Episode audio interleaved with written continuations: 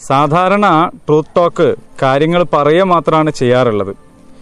ചില കാര്യങ്ങൾ പറയുന്നതിനേക്കാൾ എളുപ്പത്തിൽ കണ്ടാൽ മനസ്സിലാവും എന്നുള്ളത് കൊണ്ടാണ് ഇന്നിപ്പോൾ ഇങ്ങനെ ഒരു കണ്ണാടിയൊക്കെ ആയിട്ട് വന്നിട്ടുള്ളത്. എന്താണ് ഞാൻ ചെയ്തുകൊണ്ടിരിക്കുന്നത് എന്നല്ലേ?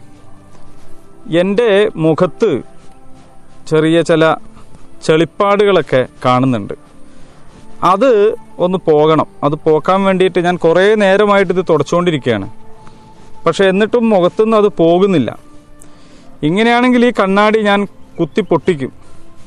എന്നിട്ട് വേറെ വാങ്ങേണ്ടി വരും. കാരണം ഈ പാടുകൾ പോകുന്നില്ല. ഈ പാടുകൾ പോകാൻ കണ്ണാടി തുടച്ചിട്ട് എന്താ കാര്യം എന്നല്ലേ?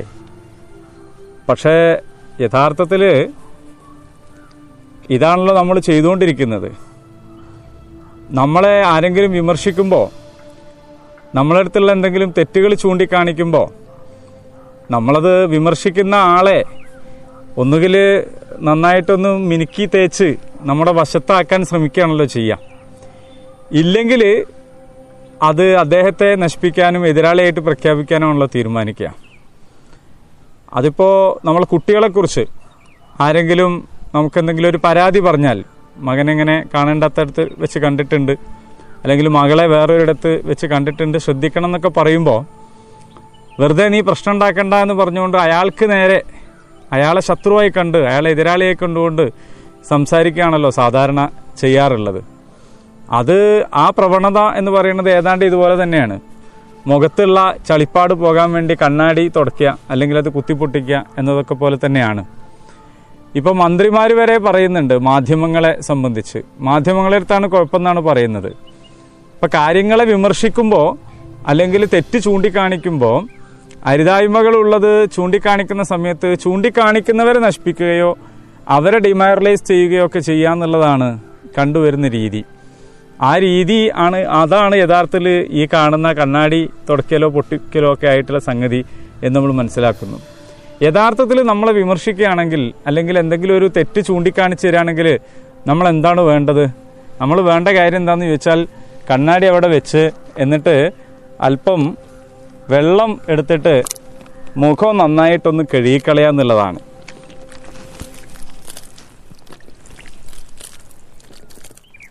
ഇപ്പോൾ കണ്ടില്ലേ മുഖത്തെ പാടുകളൊക്കെ പോയി. അപ്പോൾ എന്താ വേണ്ടതെന്ന് ചോദിച്ചാൽ നമ്മുടെ മുഖത്തുള്ള പാടുകൾ കണ്ണാടിയിൽ കാണുമ്പോൾ നമ്മുടെ മുഖം കഴുകി വൃത്തിയാക്കുകയാണ് വേണ്ടത്.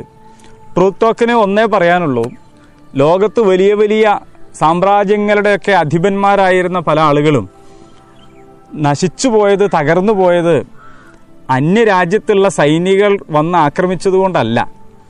പിന്നെയോ സ്വന്തം കൊട്ടാരത്തിലെ അകത്തളങ്ങളിലിരിക്കുന്ന റാൻമൂളികളും ശിങ്കിടികളുമായിട്ടുള്ള സ്തുതിപാഠകരെ കൊണ്ടാണ്.